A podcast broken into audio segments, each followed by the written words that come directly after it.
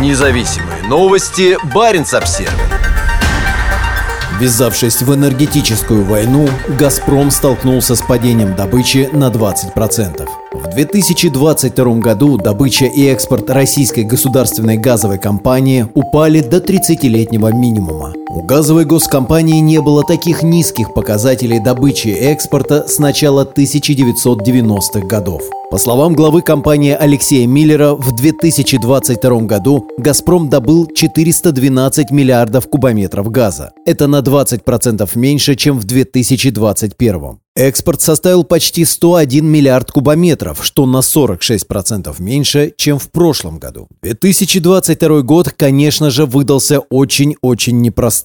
На энергетических рынках происходили в буквальном смысле слова тотальные изменения, заявил Миллер на совещании компании в конце декабря. Это крупное падение экспорта стало следствием российского нападения на Украину и неоднократных попыток России шантажировать покупателей в ЕС. Из трубопроводов по которым ранее российский газ поступал в Европу, сейчас работают только турецкий поток и часть украинских транзитных газопроводов. В новогоднем поздравлении Миллер подчеркнул, что теперь новым приоритетным рынком для компании является Китай. По словам главы компании, в 2023 году экспорт туда должен вырасти до 25 миллиардов кубометров. А по мере строительства планируемых газопроводов в итоге поставки в Китай достигнут 100 миллиардов кубометров в год. Во время выступления на пиджаке главы компании красовался значок с буквой Z, символом российской войны против Украины. Более 90% добычи «Газпрома» приходится на Арктику. Несмотря на растущие проблемы с экспортом, компания продолжает осваивать новые арктические месторождения, в том числе Семаковское и Харасовейское. В Европе российский газ замещается за счет значительного увеличения импорта из Норвегии, США и еще ряда стран. Как сообщает коммерсант, в 2022 году ЕС импортировал из США 56 миллиардов кубометров газа. Ожидается, что резкое падение экспорта российского газа продолжится и в 2023. По оценкам, в дальнее зарубежье будет поставлено только около 75 миллиардов кубометров газа. 25 миллиардов из этого объема будет экспортировано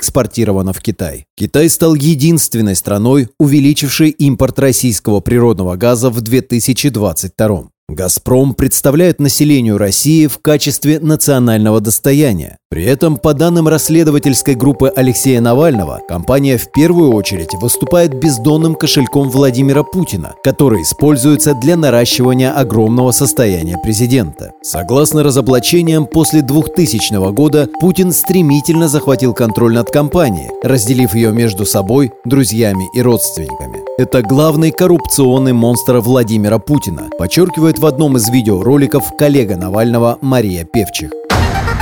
Независимые новости. Барин обсервис